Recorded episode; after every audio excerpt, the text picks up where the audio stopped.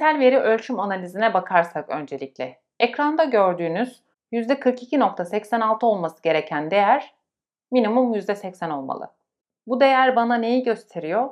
Operatörlerin birbirleriyle ve sistemin doğru olarak tanımladığı master sample'la diyebiliriz. Uyumlu olarak karar verebildiğini gösteriyor. Yani okey not okey değerlendirmelerini yaptıktan sonra benim okey not okey olarak belirlediğim yani sistemin belirlediği okey not okey değerleriyle operatörler ne kadar uyumlu karar verebilmişler, birbirleriyle ne kadar uyumlu karar verebilmişler bunu gösteriyor. Minimum %80 beklentimiz eğer bu değer %100 değilse ölçüm sisteminin iyileştirmeye ihtiyacı var demektir. Bunun da alt detaylarına bakmak lazım. Operatörlerin kendi içerisindeki tutarlılıkları nedir? Operatörlerin birbirleriyle tutarlılıkları ve sistemle tutarlılıkları nedir? Ve bunlardan hangisinde problem var? Bunu belirleyerek burada yapılacak iyileştirmenin ne olduğuna karar verilebilir. Belki ölçüm metodolojisini değiştirmek gerekiyor. Belki operatörlerin bilmediği ölçüm yöntemiyle ilgili olarak bilmedikleri bir şey var. Onunla ilgili olarak onlara konuyu anlatmak, öğretmek, eğitmek gerekiyor.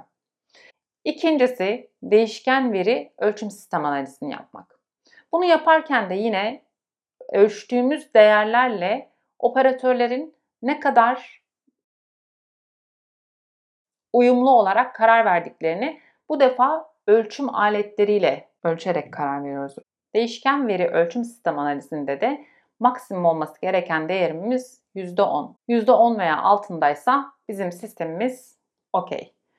Eğer %30, %10, %30 aralığındaysa kabul edilebilir değer olarak e, alıyoruz ve ölçüm sistemimize güvenebiliriz. Fakat iyileştirme noktaları var demektir diyoruz.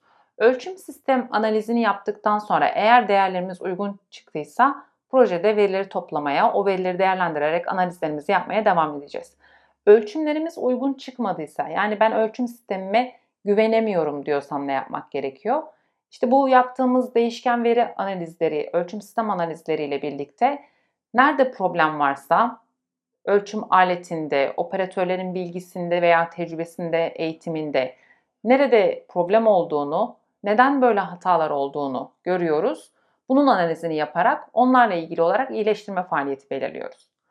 Daha sonra dördüncü adımda proses yeterliliğimizi oluşturuyoruz.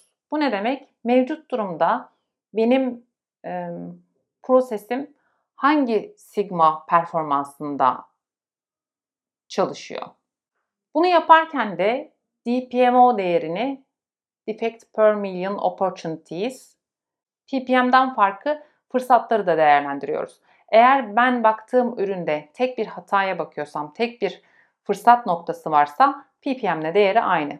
Ama yapacağım, hazırlayacağım şeyde, üründe ya da hizmette potansiyel 3 tane hata yapma noktası varsa o zaman bu benim için 3 tane fırsat demek.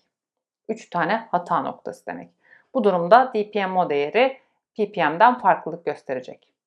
Proses yeterliliğini de hesapladığımız DPMO değeri ve buna karşılık gelen sigma değerini, z değerini belirleyerek mevcut durumda ben nerede olduğumu tanımlıyorum. Dördüncü adımda bu proses yeterliliğini yani mevcut durumdaki proses yeterliliğini hesaplarken aslında ben bir normal dağılımın neresindeyim bunu görmeye göstermeye çalışıyorum. Örneğin bir aracı geri geri park etmeye çalıştığımızı düşünelim. Bizim girmemiz gereken orada bir alan var ve arabanın da bir eni var. Bu arabayı oraya düzgün bir şekilde iki taraftan eşit odaklanmış bir şekilde park edebiliyorsam bu benim için prosesin odaklandığını gösteren aynı zamanda alt ve üst limitlere olan uzaklığın sapmaların da doğru düzgün dağıldığını gösteren bir durum haline geliyor.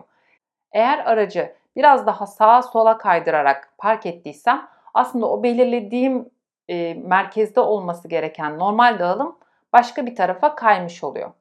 Proses yeterliliğinde de yani 6 sigma çalışmalarında da bizim baktığımız şey hem odaklanabiliyor muyum? Yani ortalamayı tutturabiliyor muyum?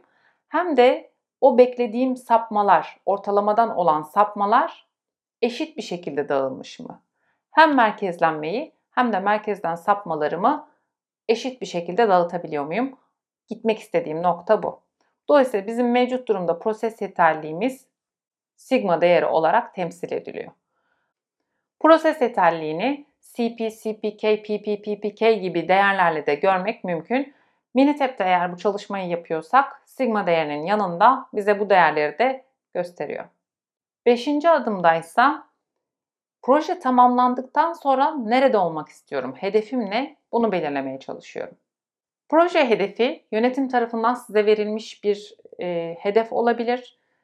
Bunun için 6 sigma çalışmalarında kullandığımız 90-50 kuralı var.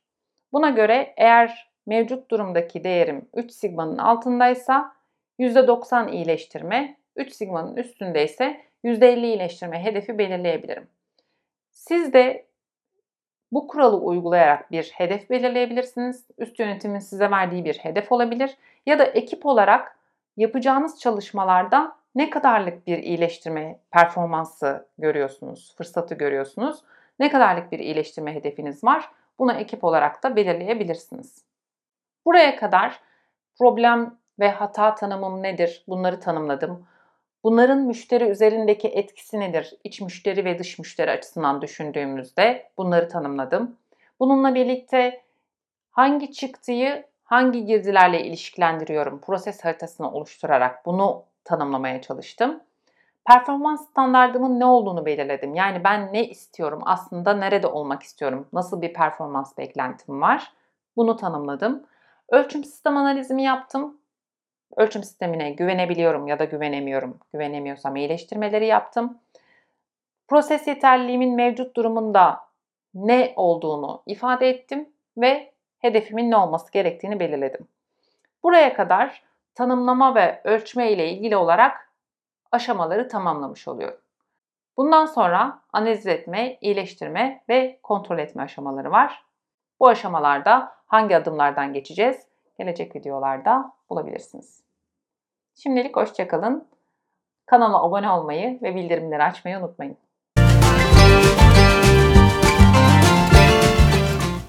Seride 6 dik 6 dikma. Bu seride 6